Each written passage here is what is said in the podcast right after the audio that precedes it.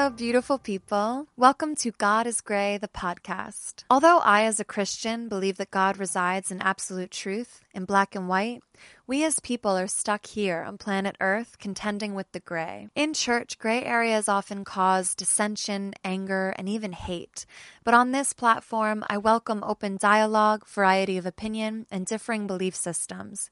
God is Gray is meant to teach, inform, and simply trade stories with kindness, love, and mutual respect. If you have a story or perspective to share, please reach me, Brenda Marie Davies, at godisgrayxo at gmail.com. To support the cause and be a part of our community, donate to patreon.com slash godisgray. Now, on to the episode. Hi, beautiful people. Today we're talking to my friend Scott Stenholm. He is an Emmy nominated producer and writer who covered politics for over a decade, working with the likes of Larry King, Meghan McCain, Ron Paul, and Bill Maher. Hello, Scott. Hi, how you doing? Today we're talking about politics, which I know can be a very sticky issue. And as much as I want to invite both sides into this conversation or all sides, I know it's actually more nuanced. Most people are not polar on one side or the other. Um, but for anyone who is curious or interested, Scott and I are just going to have a candid conversation, really friend to friend. He has so much expertise and knowledge in the political sphere. He is friends with people of all different ideologies. He grew up in a very Republican town, um, very conservative background, evangelical background. So, and has no animosity or hatred for any of that either. Just a very nuanced, balanced person. But in this conversation, we're going to get deeper and headier than that because this election is incredibly important and want to encourage all of you to get your booties out and vote vote vote because to scott and i it is not worth um, being a one party or a one uh, issue voter in this instance. We're going to explain a little bit about that. It is important to be pro life from birth to death. We're going to talk about what it means to truly be pro life in the truest sense of the word. And um, just talk about what it's going to take to get this country back on track, to have some unity and to maintain, or more like get back, some of the civility that we used to enjoy as a nation. So let's dive in. Well, I'm going to really let you lead the way because I'm just uh, excited to listen and learn. Yeah, I mean, I thought that uh, something that you know it kind of goes off what you were saying is that there's a lot of mistrust in yes. what is being covered, what is being said, um, whether it be both sides, the media, uh, journalism. Um, and one of the things that a lot of people don't trust, uh, I know that I have a lot of friends who don't trust them, are the polls. We're going into Tuesday, and a lot of people think, oh, you can't trust the polls because of what happened in 2016. Mm-hmm. And there, you know, there were some missteps by uh, pollsters in 2016, uh, but that, you know, a couple things that you want to take into account. One, this is not 2016. Four years of stuff has happened since then. Also, the polls were not that wrong people think, oh my gosh, everyone thought it was going to be a landslide. But if you actually look at what the polls were saying, both in swing states and nationally, it was within the margin of error. There was the possibility that he was going to win, and he had a, a relatively decent chance of winning. Um, you know, there was a scientific poll that was taken in right after the election, or before and after the election, that found that Trump was the least liked presidential candidate in modern history. And the second least liked was Hillary Clinton. Wow. So, so if if she if he had gone up against a myriad of other candidates, uh, you know, he would not have done as well. There's it's it's guaranteed. And also, people don't quite realize that uh, in most swing states, a large portion of the population did not vote. Yeah. In 2018, we saw a massive boom of voters. We also saw a massive boom in voters that are of a younger age, and they mm. tend to lean Democratic. So uh, you know, these are all tea leaves that we can look at. But I do want to sort of preface everything by saying that he can absolutely win. He could absolutely win again. Um, but in terms of the polls, you know, Pennsylvania and Wisconsin uh, are two states that were huge in deciding the election in 2016. And in Pennsylvania, uh, he the, the the the the state was decided by 0.7 percent of the people who voted. In we're talking about Trump won 2.9 million votes and Clinton won 2.9 million. There were, we're talking about like a difference of, you know, he, like she had 2 or he had 2.97 and she had 2.92. That's so crazy. That's the election right there. Yeah. And the same thing in Wisconsin. Uh, it was incredibly close. And you also have to factor in that in 2016, a lot of the people were believing the polls and they were just thinking about that. And they said, oh, well, I don't need to go out and vote. And they weren't as enthusiastic about her as they were for, say, President Obama. So it wasn't as, you know, it wasn't uh, an experience to go out and vote. Yeah. And they thought, well, I don't have to worry about Trump getting elected because he will, he's not going to win. Like everyone's been saying it for months. And so a lot of people stayed home.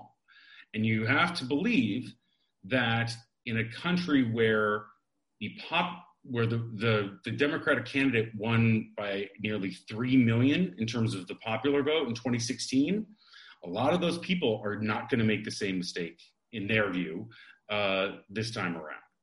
Yeah. I'll just say everything from my level of ignorance or education. mm-hmm.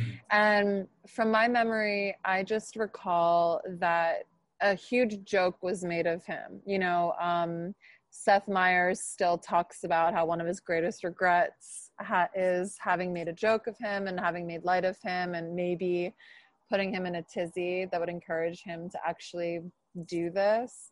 And then I remember being really mad at Jimmy Fallon because I felt like he and Saturday Night Live both perpetuated this idea of like, this is a joke, you guys. We don't have to worry about this. This is never going right. to happen. This guy is like just playing around. Look how funny it. And I, you know, I'm not going to go back and judge them for not having that foresight. But at the same time, I hope it's a cautionary tale for anyone that ever makes light of a potentially dangerous candidate again.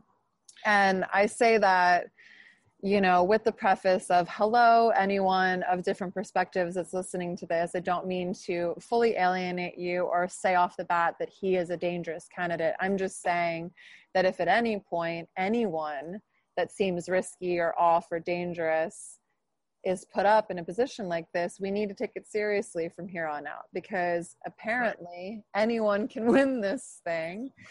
Yes.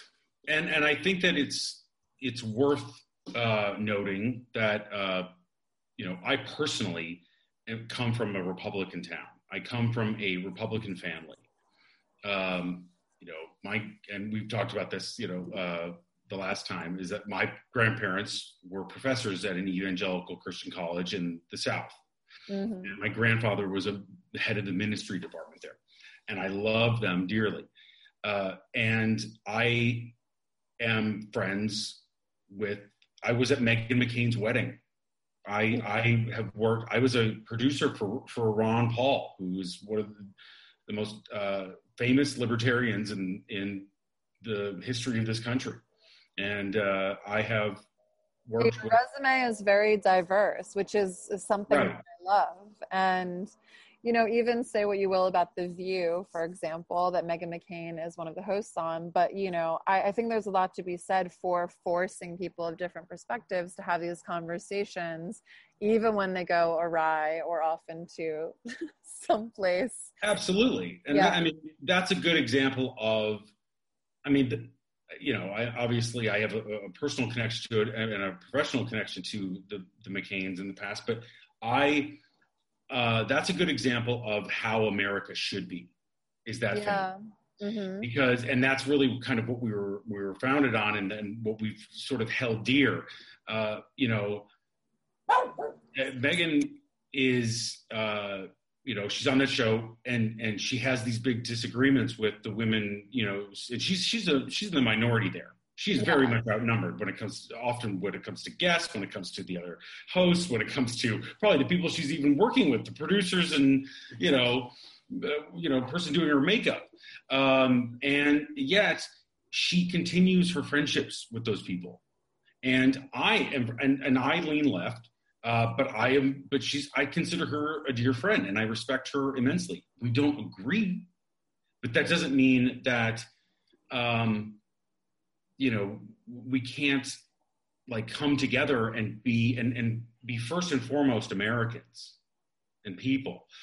And that is how John McCain was with Joe Biden. Those two were lifelong friends, dear friends. They would argue intensely on you know the Senate floor, and then they would go out to dinner. Mm, yeah. And uh, you know, and it was you know it, it, it just I think that what we're talking about in this election is not so much because I I am after 10 years of covering this sort of thing, I've become increasingly disenfranchised by the polar separation between the, in, in, the division in our country. Yeah. You know, I, it's it's almost become it, it, every individual issue is important, but what is sort of overtaking everything in a sense is the division itself. It's not, it, and, and it's and the, and the lack of morality that is coming behind it, and we're seeing that both on the left and the right. Yeah, I've been saying for a minute that for, you know, a long time I sat in my liberal bubble in Los Angeles, really feeling very attacked by the conservative end of things, especially just primarily being in the space that I'm in. I would just often encounter more conservative thinkers or Republicans because of my faith. Um, and I always, I, I just felt like there was so much hostility and judgment about my character and who I would be due to these qualifiers of myself feminist, liberal, democratic, mm-hmm. whatever, living in Los Angeles. Right. Um, and I never wanted to judge people by the same, but I was reaching a fever pitch through all of this and and it's really hard to not, you know, feel attacked and then attack back. I think everybody is in this fight or flight mode and a lot of people in the spiritual space uh, of like social media and stuff are really trying to talk people down from that ledge. Being everybody come back down, everybody settle down, let's have a conversation. Right and it's refreshing. I'm starting to see more people in the political atmosphere where you are kind of coming to the same thing. But then there's also so much anxiety around this election. And I think one of my main questions for you is like, how scared do we need to be? Does it need to be this scary? Does it need to feel this imminent? Um, yes or no? Yes. Okay.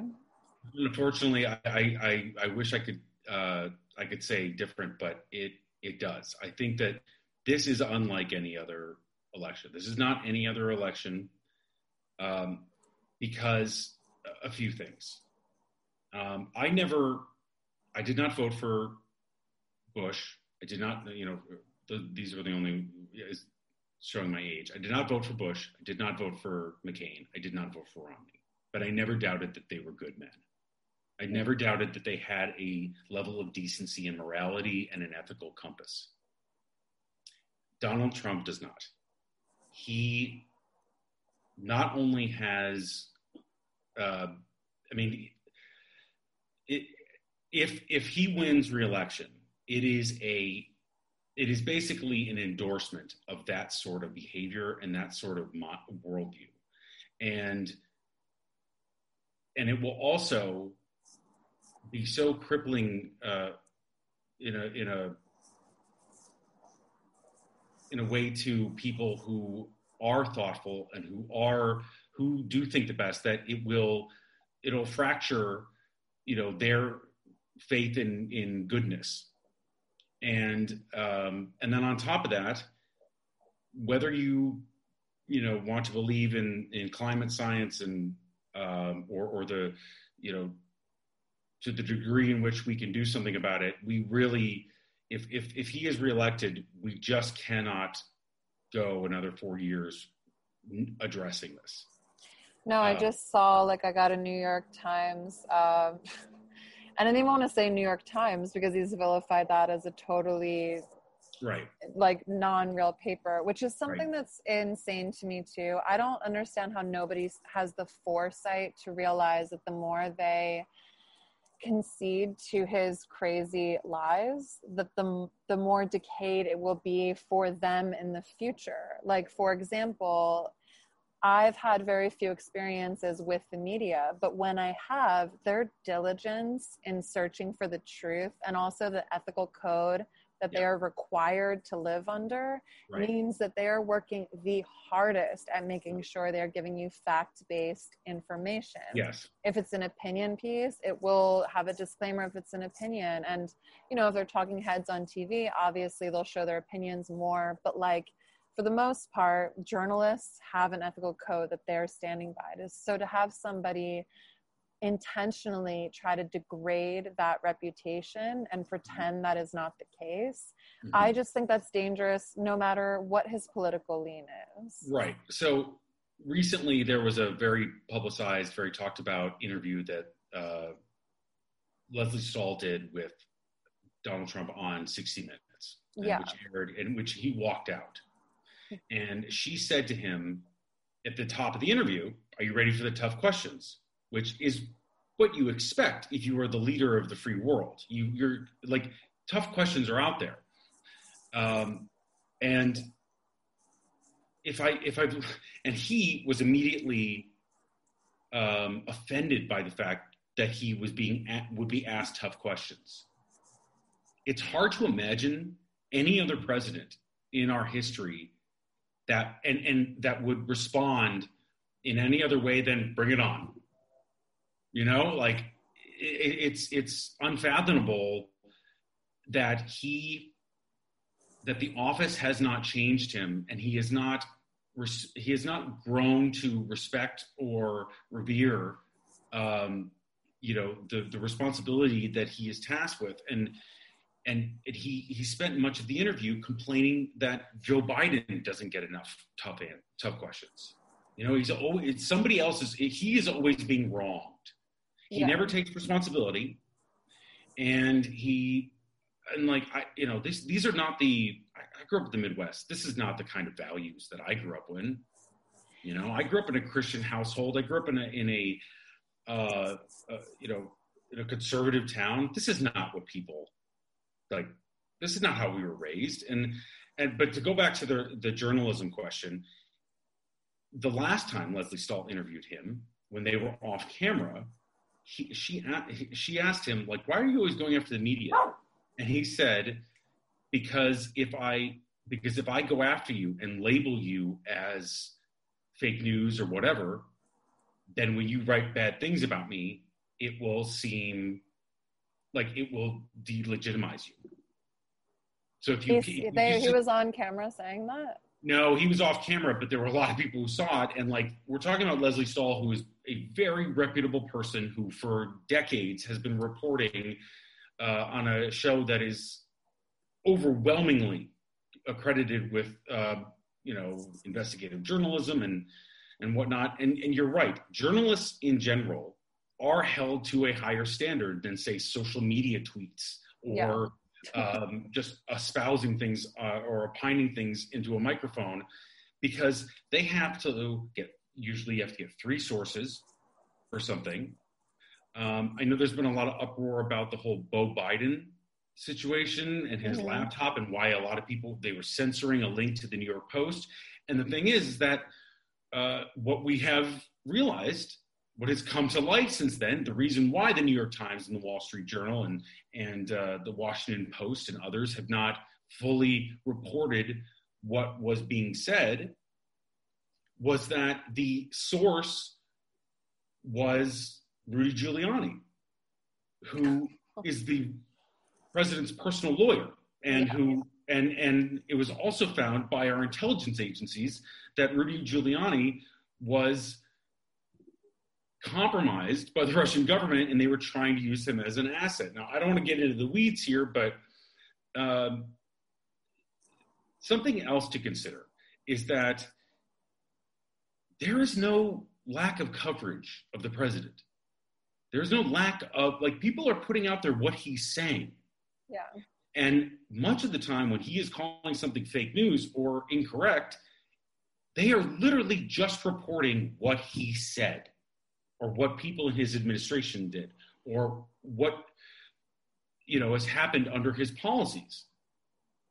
And he will call it fake news. He'll say i never said that. I never said that. Or he will later come back and say i'm joking.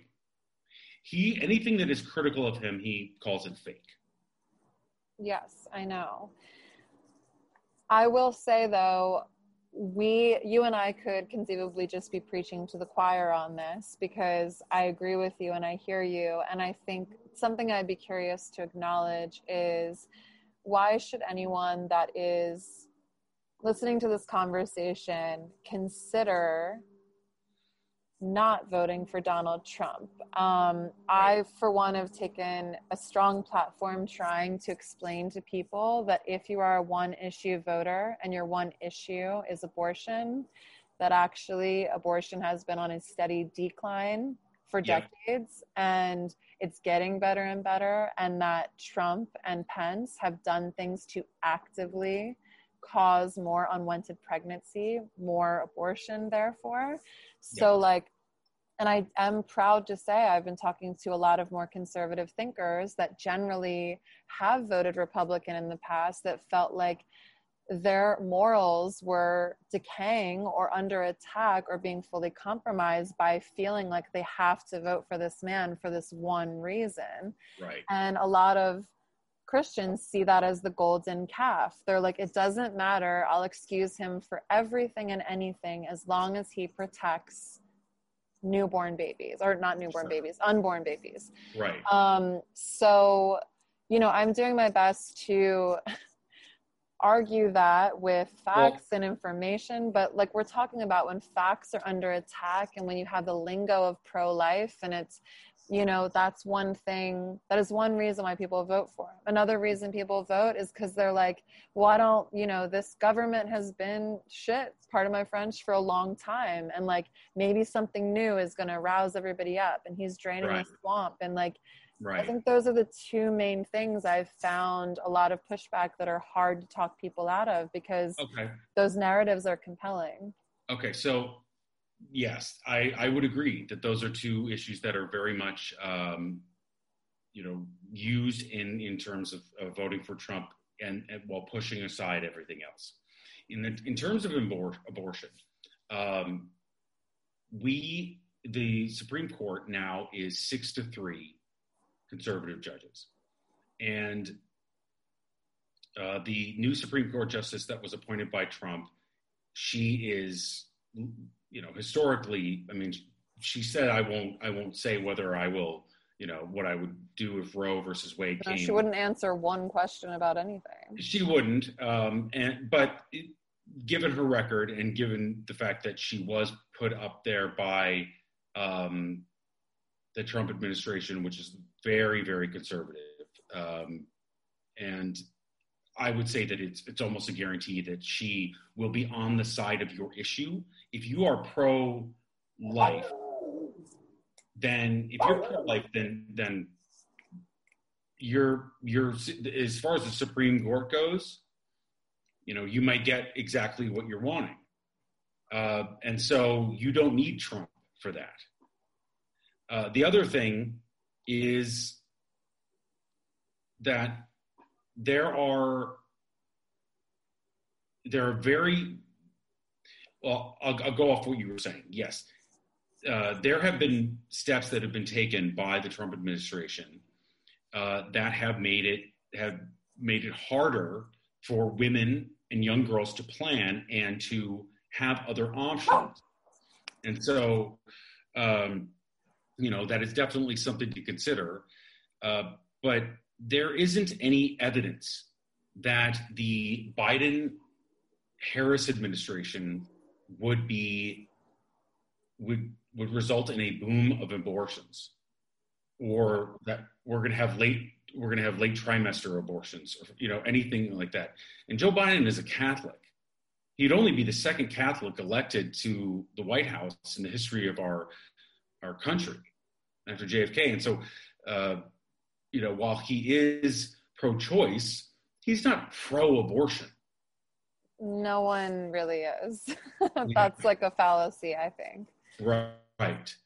Uh, and and then the second uh, the second point you made is you know the goes back if we look back at 2016 one of the reasons why why Trump ended up winning was because he got a lot of he got a lot of voters that had voted for Obama we're talking about two polar opposite human beings so you have to ask so people ask why why would the, why would Obama voters vote for Trump and it's because they voted for Obama for the same reason that they voted for Trump. Is in a lot of these Rust Belt states in you know the Midwest swing states, they are dealing with a income inequality, low wages, uh, globalization, and automation has really hit them hard in yeah. industrial states and it's been and it's been happening for decades. And so when Obama came along, even if they had voted for Republicans in the past, or even if they were, you know, uh, they thought, okay, he's new and different.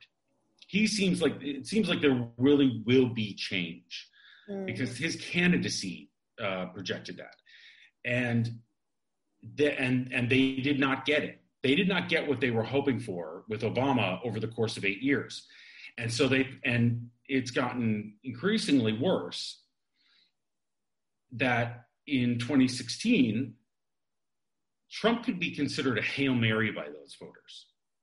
Like, all right, you know what? This isn't working. Let's try it. Mm-hmm. But unlike 2016, he now has a record to run on. And the vast majority of the people who gave him a chance that otherwise might not have voted for him then have come to terms with the fact that he is he did not make their lives any better. And if anything, he made them worse. Something else to consider if you do value uh, human life. Something that Trump is trying to do is to dismantle the Affordable Care Act. He said it multiple times. And if he does that, it would kick millions of Americans off of their health care during a global pandemic. Not to mention, anyone with pre existing conditions would have a wildly harder time getting insurance, and COVID could be considered a pre existing condition. What is motivating this exactly? Why does he want to get rid of it so badly? I, I mean, uh, I think that there's a few reasons. One, I think that, and I think this cannot be understated. He had a visceral dislike and and hatred to President Obama. Um, and you know, some argue that during the White House Correspondents' Dinner that Trump attended when when uh, Obama made cracks at him because yeah. he was Obama because Trump was you know saying he wasn't born here or whatever. He was he was basically marginalizing him and and and making him feel very small and making fun of him, you know, because he was shooting back at him. That that was when Trump decided he was going to run and he is um, i think that you know he very much wanted to go after that because he wanted to he he he started when he as soon as he got into office he started to take away as much as he could that obama did. It, yeah. and it almost seemed like it was in spite.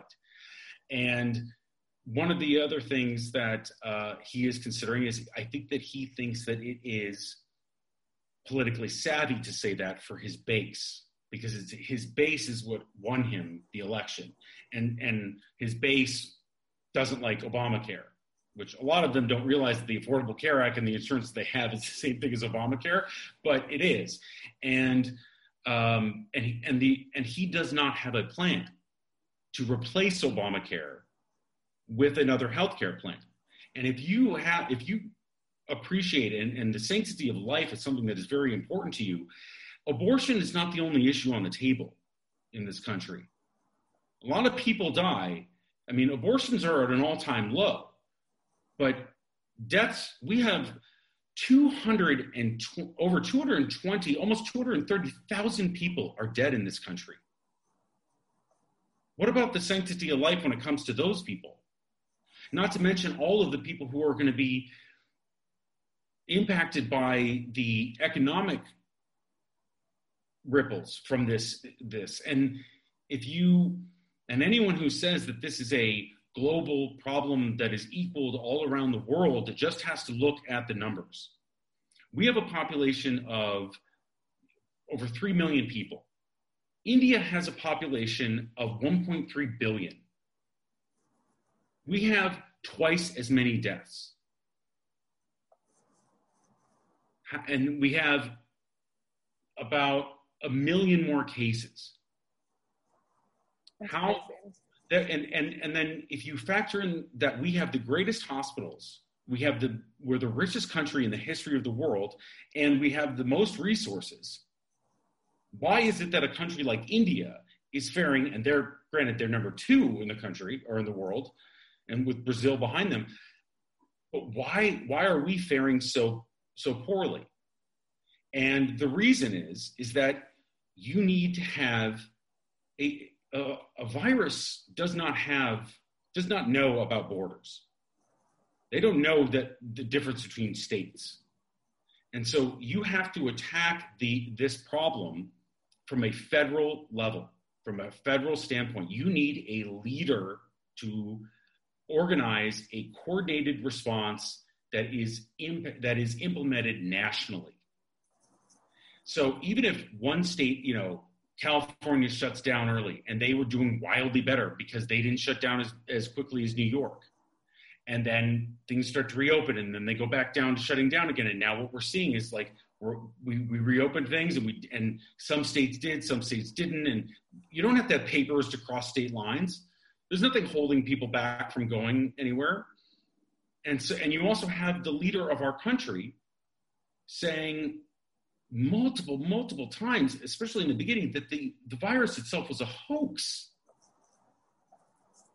And and putting doubts in, you know, towards science and, and the people who have been uh, who have spent their lives, they're dedicated their lives to this study, you know, which is not it, it's an imperfect uh, thing what science is, but but they, you know, to to make fun of people for wearing masks I mean, that is that if you if you care about life, then abortion cannot be your only issue. There are a lot of, a lot of people die from things that have nothing to do with abortion.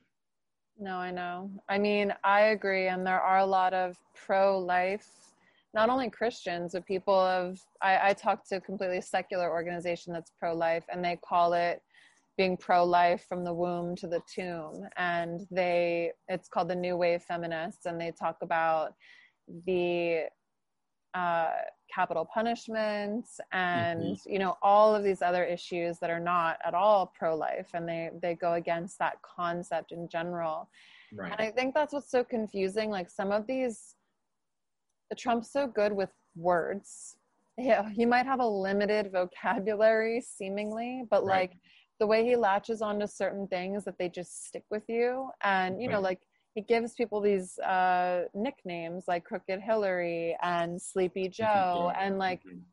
you pick up on them very quickly. And it is quite impressive to imagine even like the linguistics of him helping cast doubt onto things that we shouldn't be doubting or that we wouldn't have necessarily gotten an idea like that on our own Right. Um, but I also like just want to talk about how wild it feels to like sit across from you and be where it's COVID, we are on a computer, just sitting across from each other on a computer, um, feeling like I'm trying to convince people that we are telling the truth, but I almost feel like a conspiracy theorist mm-hmm. when we mm-hmm. discuss the truth. Like it sounds like a conspiracy right. theory to well, say. It, it, it is to some people. No, I know, but it sounds right. like it sounds ridiculous to say Donald Trump was at a banquet and somebody teased him, so then he wanted to dismantle the Affordable sure. Care Act. But yeah. I will say that I just, you know, anyone who is around our age or older, we're millennials, has a history with Donald Trump that is outside of any sort of political sphere. And I remember first hearing about Donald Trump in my earlier years because I'm from New Jersey. And what I was hearing as a child was from my dad, who was a teacher, and he had friends that were just hard workers. They were in the construction industry, etc. And when they were building Trump Tower, and if you watch any documentaries, even a nonpartisan view of it, you'll see that he tanked millions and millions of dollars into this hotel that was doomed to fail before right. it even opened its doors. And it was really just this project of his ego. And, you know, from like a psychological guess, it looks like his desperate attempt to get love from his father and approval. Like it, it seemed to be so many other things going on that because he'd lost sense of business savvy he wasn't being savvy he wasn't being smart he was running this no. place into the ground no.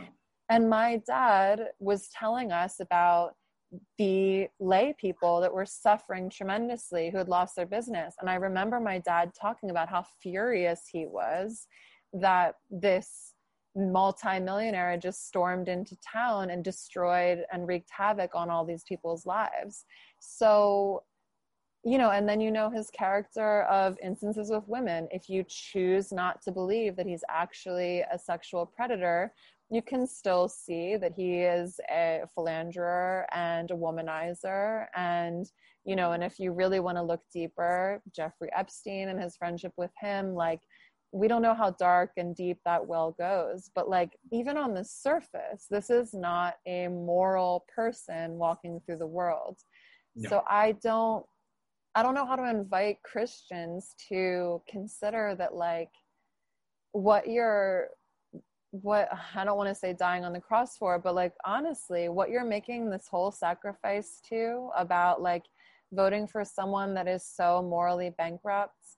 Right. Um, in so many ways, just in his personal character, remembering how, what a scandal it was for Bill Clinton to get one blowjob, like, right. and now apparently any sexual ethics are just completely thrown out the window. Like, I don't under like all I'm saying is I don't know how to get over all these obstacles of like, hey, everybody, we're not lying to you. We're not trying to be conspiratorial. It's right. not about I, hating Republicans. like, I, I, I think I think that most people have to concede the fact that if you put Joe Biden up ne- up against Donald Trump, the question of who has morality and who doesn't is I think that's that's um, I think the jury's in. Um, but well, Joe Biden does seem kind of touchy feely with women. I guess, uh, but I also know that he back in he lost his family in a car accident, and he was and I've I've talked you know I've talked to some psychologists who who you know don't lean either way that say that that's sort of sometimes he's he's so compassionate that oftentimes he just gets close to people and like you know and in this environment um, you know in the me too environment it, it is very it, like those kinds of things are considered uh, you know it's it, i can see why people think oh that's you know that's weird.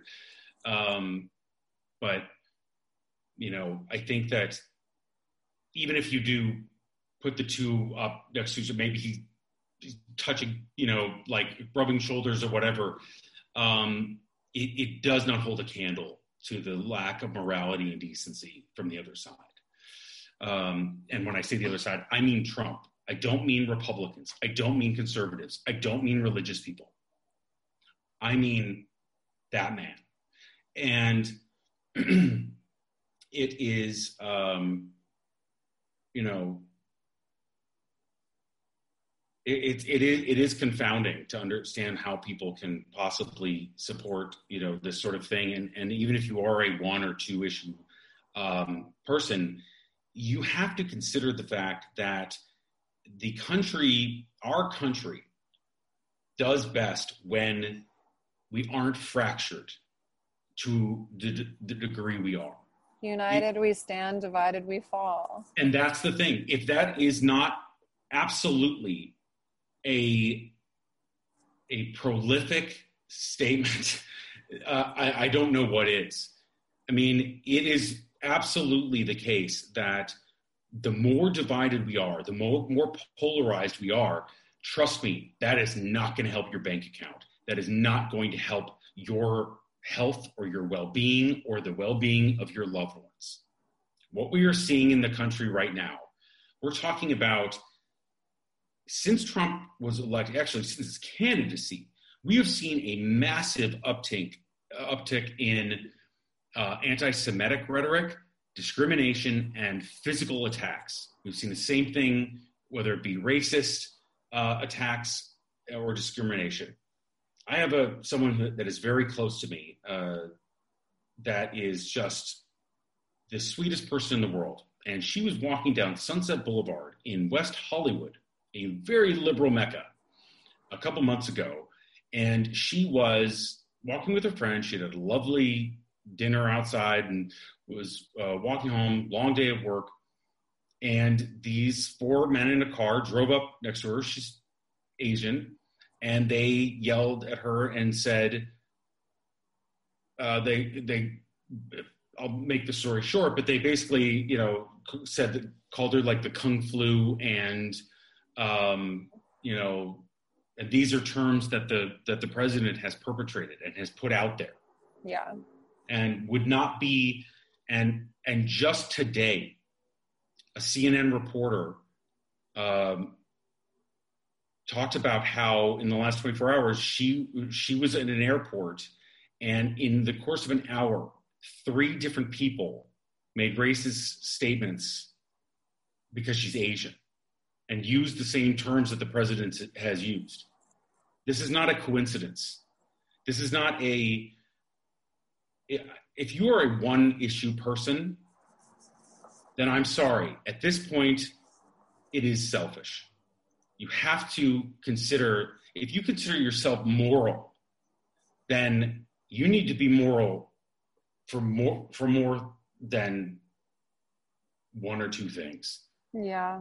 Yeah, that's what I really I really just don't understand.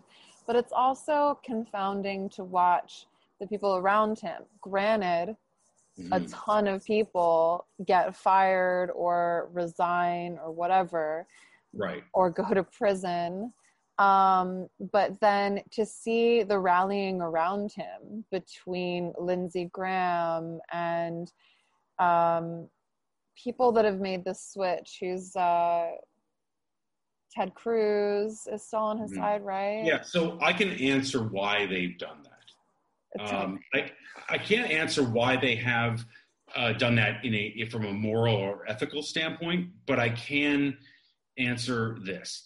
In this country, we have a primary system, and then you have a general election for senators, congressmen, whatever, and as well as president. But so Lindsey Graham uh, and, and anyone else who have absolutely railed against him in the past when they yeah. did before he was president. Yeah. I mean, the things Lindsey Graham said about Donald Trump that he was a religious, xenophobic, hateful bigot who has no business being anywhere near the White House, uh, why he turned. Um, there could be a few reasons, but one that has to be considered is that in the primaries, the majority of the people who vote in primary elections are very staunch to the polar sides of any ideology. So, really hardcore liberals vote in primaries, really hardcore conservatives vote in, in primaries rarely do people in the middle or people who are nonchalant about politics do they vote in primaries. So usually, or what often happens is is that these politicians, both on the left and the right, they can get challenged by a somebody else running under the same party that is more conservative and or more like Trump. And so a lot of Trump, like avid Trump supporters, are, you know, could put a primary challenger up against Lindsey Graham or Ted Cruz, and it makes like their they could get they could they may not even be able to run for reelection. Right. And so and and then on top of the fact that they you know there was a lack of morality when it came to the last few years they they were sort of broken down by it because one tweet by the president and they were accosted by the base of the party and and then to to be effective in their jobs um, they sort of had to suck it up and whether you like it or not the, the president of the united states is the most powerful person in the country and the world and so um, and if it's a member of your party it's going to be really i mean if you look at the vast majority of the people who have come out against him that were elected officials, they're all people who are not in office anymore. Yeah. They had an opportunity to get him out though when he was impeached. But not, they... yeah, sort of. Okay. I mean, they had to get a vast majority of the Senate, and that was just not going to happen. Yeah.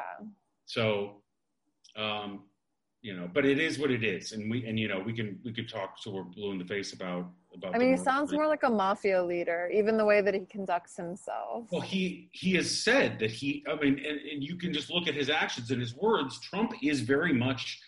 He finds the um, the personas of dictators far more appealing than our allies. Yeah, and and people, you know, and so he finds um,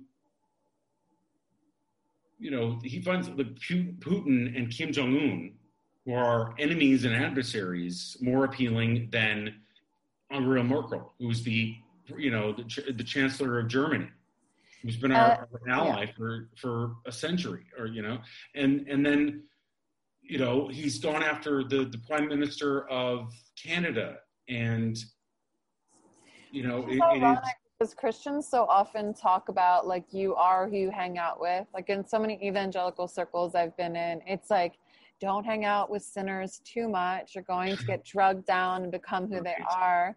And then you look at so we're excusing a man who has a fondness for these two dictators that are known to be some of the most morally reprehensible people in the entire world that are perpetuating the same kind of atrocities that Stalin or Hitler has. Like they're yeah. horrible, horrible human beings. Let's let's consider the fact that the our U.S. intelligence agencies found that there was significant evidence that Putin and the Russian government uh, had offered bounties on the heads for the heads and the deaths of U.S. U.S. service members in Syria and Afghanistan. And when Trump was asked about it, after ha- and he had talked to Putin. First of all, he didn't even he, he didn't himself go and say, "You better knock this off," even if this is true.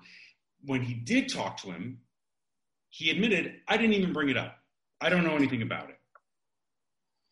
That's I mean, if, disturbing. Can we at least all get on the same page when it comes to the the livelihood of our troops? You know, I yeah, I know, I know, I know. Mm-hmm. Um, what are what can you tell me slash everyone listening that we might not be privy to in in mainstream media or even our own research? you even about the the coming election? Yeah. Um, I think. I think okay. Well, uh, there's a few things. One, um, that we have to look at it in comparison to 2016, mm-hmm. um, because there's a lot of uncertainty. And the thing is, is like I said at the top, I think it is possible that he could win. He absolutely could because of the electoral college. He could win. Uh, However, there it is in 2016 it was hillary clinton was running after her party had been in the white house for two years or two terms it is virtually it is very very uncommon for a party to hold on to the white house three terms in a row there's usually a pendulum swing yeah you know i mean in, 20, in 2008 and 2012 the country elected a young black man with a Muslim name president mm-hmm. of the United States twice and handily. So it, there, there was a pendulum swing there. And because Trump is very much polar opposite to Obama, you have to think that there is going to be a repudiation of that because in 2018, the Democrats did better than any party has ever done in the midterm elections. They, it was, it was literally a blue wave. And so the odds are very good that come that come Tuesday we are going to see um, the same thing because the two things that were on the ballot, according to voters during that onslaught that the Democrats had, was health care. Number one, they and it is very and they do not believe Republicans. They do not believe Trump when they say that when he says, "Oh, I don't want to take away your health care. I have a great plan. It's coming. It'll be here in two weeks." He's been saying that for three years. They know they they largely believe that that is false. Yeah. Um, and that's one of the reasons why Democrats did so well. The other one was is that it was a repudiation of him. And so I think that we're going to see um, and I know a lot of people are gun shy. I myself am gun shy, gun shy, and who knows, maybe on Wednesday or a couple weeks after the election, I, will be, you know, just uh, you know, dealing with what we did in 2016, but on a, on a grander scale. But I just don't think that that is the case. And and I and I understand the reason to be gun shy after what happened in 2016, but the polls have the pollsters know what happened in 2016. And so they have also adjusted their system and how they go about polling. What happened? So, um, a couple things. Uh, they, a lot of the polls that were taken were not accounted for education. So they didn't account, they did not mix up their polls based off of uh, the level of education of the people that they were polling. Mm-hmm. They didn't put as much emphasis on that. And we found that a lot of people who voted for Trump, because a lot of times when they're when when polls are happening, uh, they polls are put into the field and then they come back. It's sort of like reaching into a jar of jelly beans. And sometimes, it, you know, that you may have like a ton of green ones in your in your hand. You think, oh, that's not that's not like that doesn't represent this jar.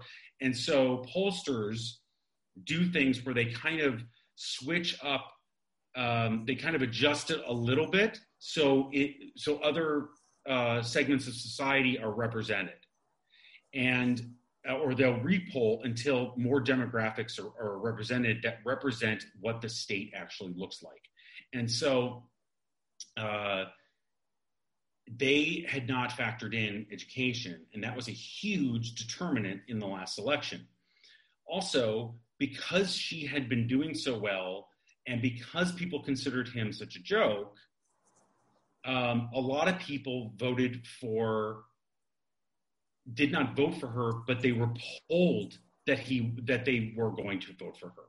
Okay, and so I know I know people, people when they were asked, "Are you going to vote for her?" Yeah, but then when election day came, they were like, he, "She's got it. This guy's not going to win." Yep. They're not going to make that same mistake this year. Everyone experienced what happened and they've learned from it. Another thing to consider is that a lot of people in 2016 that were polled were not young people. And a lot of young people didn't vote. They, I mean, a lot of people didn't, young people didn't vote in 20, 20 in 2008 and 2012 under Obama. And he had like, he was beloved by younger generations. And what we've seen in the last several years is when Trump and Clinton were running, there were a lot of people who were apathetic to that election. One, because they didn't like either candidate, but also because they felt like everything was fine generally. Yeah. Like young people had other things on their mind. But if you look at the civil unrest that's happened, the protesting, the um, and we're not just talking about Black Lives Matter.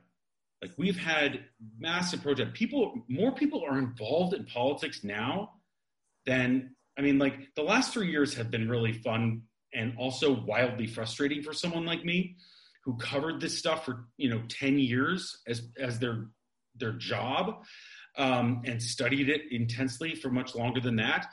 because it is something that affects everybody and is on the minds of everybody every day. And so everyone thinks they know what they're talking about when it comes to these things, and they, they everyone has their own take. And I've kind of had to learn to not like respond to most of the stuff that's going on. but one of the positive things that um, that have come out of it is that young people are engaged in ways that they never have been. Yeah. And we are already seeing numbers coming out of early voting that is showing that young people are voting in record numbers. And that says a lot for Democrats and a lot for, uh, for, for Biden. Yeah, I think that's so dope. And I would say from my own personal experience, I remember voting for Obama in 20, uh, 2008. And then I don't think I voted again mm-hmm. until I voted for Hillary. Yeah. And it was, I did feel a sense of nervousness and also a sense of um, obligation just as an American citizen, as a woman. Other women have had to fight so hard to give me that privilege. I think I started really coming to terms with how lucky I was to be able to cast that vote and and then how important it felt because of how morally reprehensible I found this person to be. And I feel the same way as you. Like I could have yawned and kicked back with many Republican candidates winning because I was mm-hmm. not invested and I didn't care. And they did overall read as like decent people. I always just relied on our our president to be at least a decent human right. being that was held to like a, a moral accountability that at times I don't even agree with. Like with the Clinton thing, I was like, why is his sex life, you know, relevant to his pres- presidency? Now, though, I look deeper and you consider the character elements of it and like, you know, what he had, how he had to view a woman that was working beneath him and the power dynamics. And you're like, you know, actually, it kind of does call a lot of character into question when somebody behaves in a certain way in their office and particularly, you know?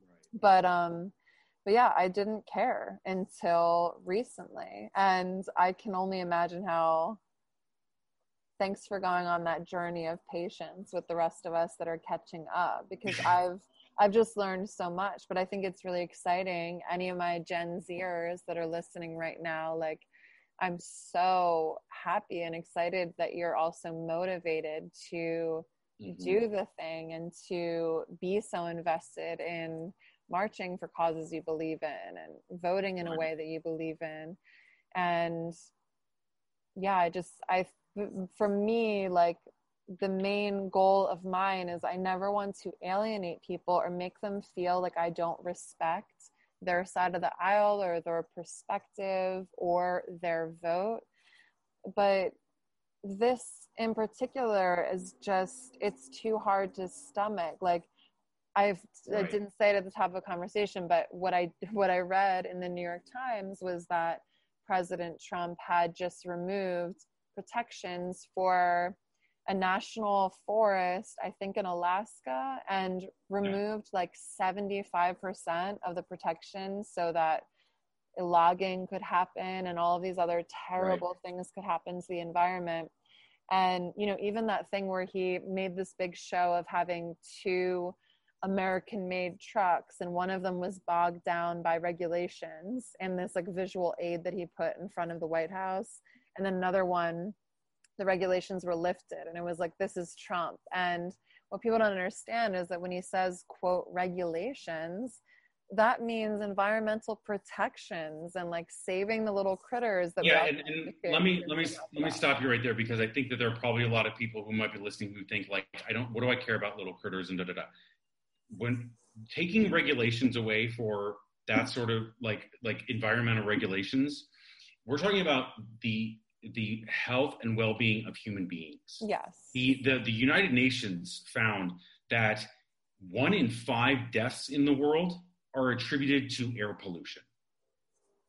One so five? If, yeah, so if you care about life, going back to what we were talking about before, Pro-life. then the environment is something that you should absolutely care about.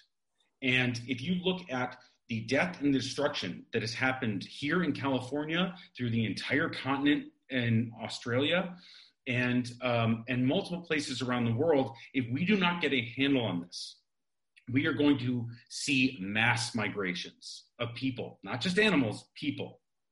And we are already seeing the effects of that. And even if you don't care or it's not affecting you right now, it's going to. It will. And if you don't believe me, come and live in California for a little while. I mean, we have. I, how many times I, I can't tell you how many times I've looked at the weather forecast on my phone and I've seen that the index showing like um, the quality of air is unhealthy. I've had mm. a sore throat on and off, you know, since since we've started getting these fires, and it's not even fully into fire season yet. I mean, this is not. This will affect your bottom line. This will affect your. It'll affect your bank account. It'll affect your health and well-being. So, um, Christians always love talking about legacy as well, which I'm like, fine, great.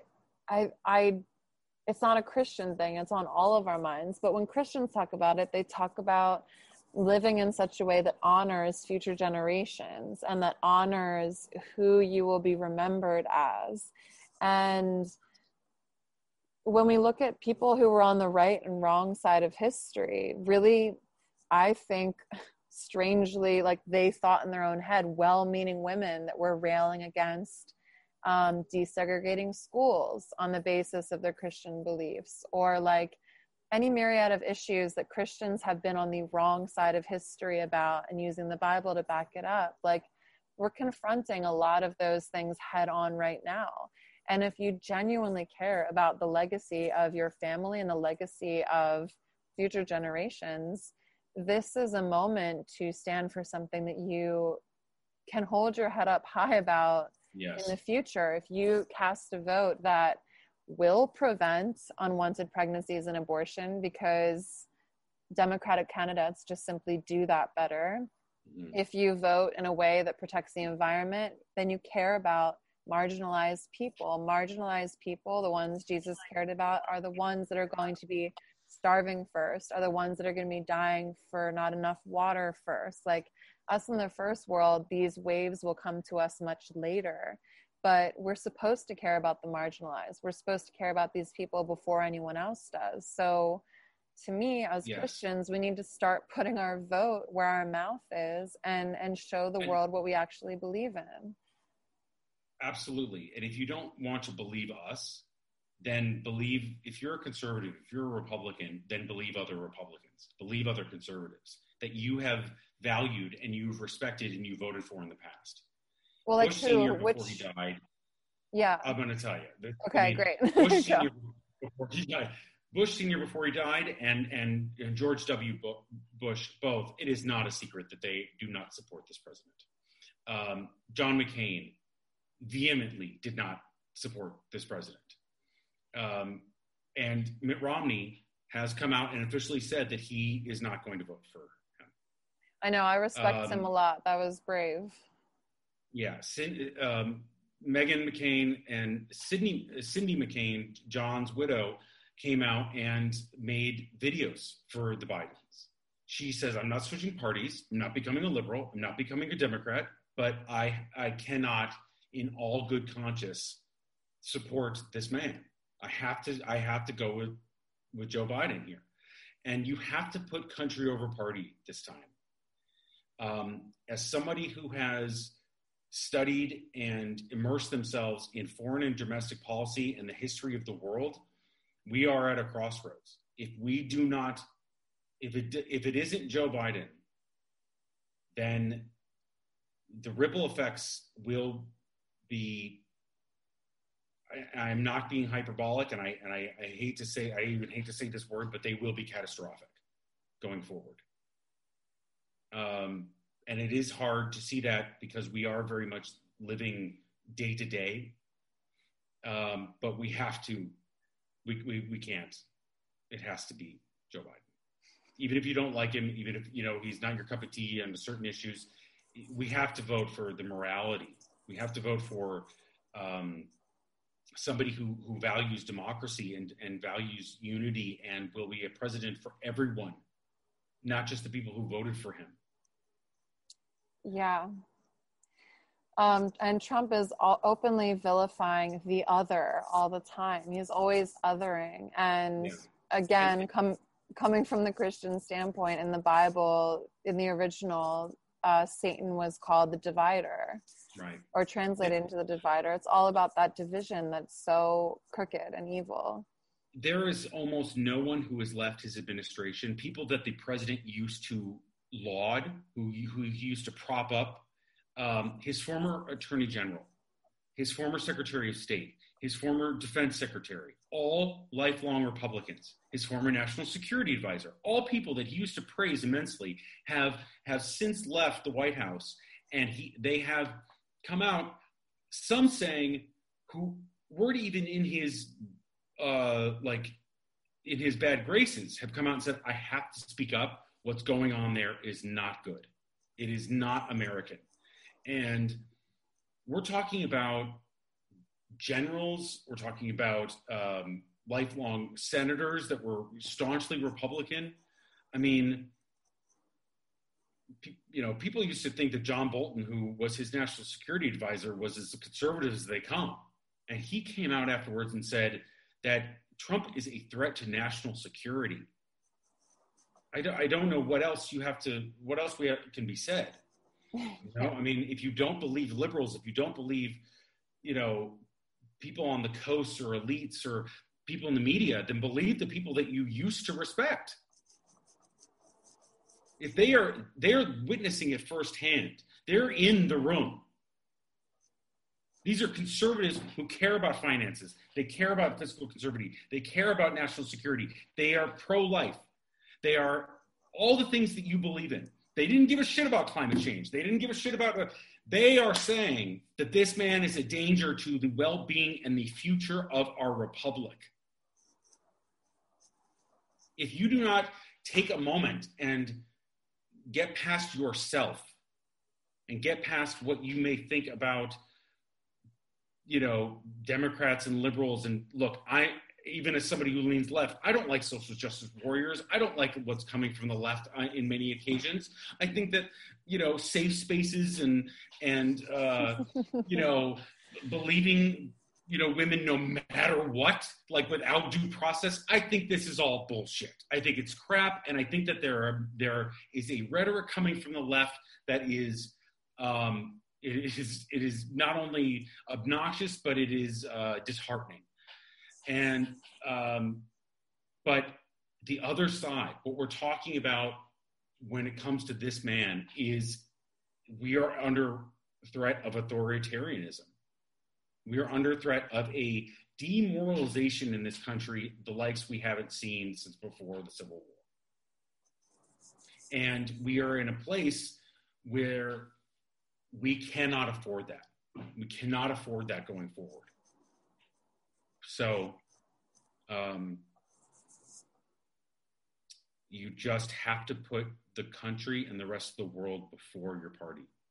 Before you may not like liberals, you may not like some stances that they have, but the repercussions of this man continuing to hold office and to basically justify his behavior and his worldview um, the repercussions of that will not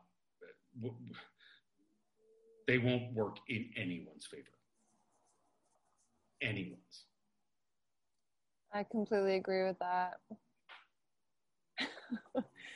gosh this conversation thank you so much for any of you have made it to the end i think yeah. I don't know. So many of us are just at such a point of exhaustion, and it's been such a journey to again, I, so much of the work that I feel very compelled to do is about unity and about welcoming all sides to consider that we're all one, that we all want so many of the same things. Like at the end of the day, we all want love and peace and food on the table and health for the ones that we love. And right now we're in a moment where we don't have so many of those things. Like you said, Americans are dying just because they've hung out with the wrong person. Like there's so much chaos and fear and yeah. I and- believe the only way to combat that is by taking on new leadership. And that's right. the other thing i'm just like i don't understand how we could have gotten here and then people still believe that another four years will solve it. It's almost like when you go to the blackjack counter and you just keep doubling down and then you pull more money out of the atm because you're like oh my god i put everything on this. It's got to work eventually. And it's like no dude. Walk away from the table. Sorry. Like right. maybe revisit the table in four years. This is not totally. it this is not the answer and and if nothing else, like I don't know about you, but I'm sick and tired of like I miss the days when the president, Republican or Democrat, wasn't in our lives every day. Like I'd like to go back talking about other shit. You know, like I'd like to go back to like like you know, like whatever you thought about Obama, he wasn't constantly talking to us every day. He wasn't constantly in our world every single day. You were able to think about other things. You know, aren't you sick and tired of having this be what our lives are about? Yeah. Republican or Democrat, liberal or conservative. And also, and, aren't and you tired of not being invited to family events and having all of this chaos at the dinner table? It's not just because right they're Republican and you're no. a Democrat. It's because no. this man leads division. He promotes division. He, he revels in it. it. He encourages it. He likes it in his personal life and he likes it inflicted on everyone else. Yes. And we all feel those repercussions. Like, yes. I just don't want to, I'm tired. Like, I studied politics. I like covered it for a living and I'm so burnt out from it just as a citizen, I'm tired of it. I'm tired of talking about this. And and for those people who may say, "Oh, it's entertaining. Trump is entertaining." You know what? Email me. I'll give you a list of really good shit on Disney Plus. You know, Disney Plus. I mean, yeah, little plug. Uh, you know, so it, it, you need to find a better way to be entertained. You know, like there's a lot of good entertainment out there. I think that's just a story that people were telling themselves in the beginning, like, oh, I'm doing this for the entertainment factor. But like, you have to tell yourself new stories as the new story evolves. Yeah. And this is this is chaotic. It is chaotic, and it will get worse. And and and as much as you think like, um, you know, oh, it's entertaining now. Wait, no, it's gonna become not entertaining. You know, I mean, there were a lot of people who, who, on both sides, who thought that it was good. You know, when we were having these protests in the beginning of, you know, when after what happened with George Floyd, both sides. The best. There was a sea change in public opinion when it came to policing in this country. Back when I was covering the Ferguson, uh, you know, uh, protests and riots and whatnot, back, uh, God, over five years ago, there was like it was less than it was less than 50% thought that uh, policing needed to change or that there was a systemic problem in you know the way we police and that bumped up to 75% but then as the uh, as the protests continued and as super liberal factions continue to protest in places like washington and, and portland and it was like okay now we're kind of missing the message here now the message is being lost that number dropped down again. Mm. If Trump is reelected, we're going to have civil unrest and a, a, a, fracturing in our society that isn't going to be fun. It's not going to be entertaining. It's going to be tiresome. And we're going to forget what we were fighting about in the first place. It's what are we even bad. fighting about? I don't even like. Right. Don't had stakes in the game like this before. Right. I mean, I I it, I was in, uh, you know, I was out in the desert uh, a few months ago when when the pro when the the protests really started, and then part, the people took advantage of the protests and were lighting things on fire and like doing like craziness and looting and all that. And I got I drove home from the desert two hours away, and I got to West Hollywood, and I went up on my roof, and I, there was smoke all over, and I saw fires, and there were police going everywhere, and um, if you think, oh, this isn't coming to my door, it will. It will. Everyone is going to be affected in some way or another, and there isn't anywhere you can go. And it doesn't matter how much money you have, it is not going to make your life better if this man is reelected. It's not. I believe you. I really do. Um, God, but we have a chance. Oh, oh, a huge chance. Okay. Huge. I mean, I think that I think that I am gun shy to say this. I'm gun shy for. Um, I, I know a lot of other people, you know, in the media, you know, are are saying the same. Like they're scared, to, you know, whatever, and or just regular citizens are scared to make a prediction, and that's good because that's getting everybody out to vote. Yeah. You know? Um, but if it's just between us, yeah, uh, I think he's, I think Trump is going to get annihilated. I think I, it's going to be a. I hope so. I oh my gosh. Okay, so nobody rely on that. No one rely on that. Get your Luckily, booties out on there. Monday, and you know, but um, I'm behaving as if the threat is imminent and it's real and it's going to happen and yes. Let's all behave like that and try to not make it happen right even if it's a 20% chance a 10% chance the repercussions of trump winning re-election that's far too great I mean, if, if you all want, we can do like a little Mitt Romney in four years instead. Oh my God, yes. and and you know, I got to be honest with you if if you are having trouble with Biden and you don't want Biden president, I I would say, and I I have some. Um, I've had I've had I've heard from people that you know would would have know even better than I would. I would bet that he only does one term. And yeah. so um you know so yeah, probably like a Mitt Romney in four years. Or something. Yeah. but, you know, we can't have this anymore. We just yeah, can't. it's not worth because, it. Yeah, you know, it's just not worth it.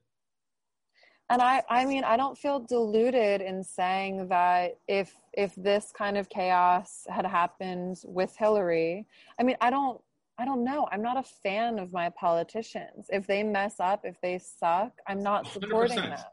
Hundred percent so i don't even understand that mentality like I, if if this was happening with hillary or obama absolutely. it was causing civil unrest and there were protests in the streets and thousands hundreds of thousands of people are dying. I would not support him absolutely. Because i don't think politics are the solvent to everything. I right. don't think one person is going to solve all the problems in the world that are dear to our hearts but they can degrade the society yes. to a level that we might not be able to turn back from considering especially the environment yes i mean when i was covering you know um, obama and uh, you know the, these uh, you know foreign and domestic policy and politics and current events and all of that one of the things that, like a few of the things that I used to talk about the most were I don't like how Obama handled Syria. I don't like how he handled immigration in some some respects. I don't, yeah. you know, like the fact that he took forever to get on the right side of history when it came to gay marriage. Um, right. And so, like, yeah, I got a lot of problems with with um, the past administration, like with drone strikes and other, you know, shit. Um, and you know, but it, it it's easy for people myself included, to appear um, like just on the blue team. Yeah. But it's not about that, and especially in not in this election. You know, I mean, I grew up with Republicans. I, I have family. I, I go home. I love my hometown. I love my mom and dad so much. you know, I love, you know, the, every Republican that I, I know. I've, I've I care about deeply and I have great friendships with. And honestly, I'm not one of these people who's in a bubble. I'm not in a bubble. I have friends of all walks of life. Um, I don't want to just be friends with liberals. I don't want to just be friends with people that lean left. Um, but this this man has no ideological center. he has no compass when it comes to he does not care about ideology the only thing he cares about is himself he does not care about you or me or anyone else but himself yes i think that's been made abundantly clear by and himself. and, and even if that even if like you benefited from that like tax wise or whatever or because he's appointed judges that you like that is not tenable and it will impact you eventually also, you already have all your judges in the Supreme yeah. Court, so you yeah. can just let that go if right. that's what you, you wanted. Mm-hmm. all right. Well, I won't keep you all night. Thank you so much, Scott. I am feeling cautiously optimistic. Great. All for that. go vote. everybody go freaking vote. Where can everybody find you on social media, etc.? Oh, they must. They can find me on Twitter. uh, it's just my name at Scott Stenholm. Okay, cool. Um, thank you all so much. We love you. God bless.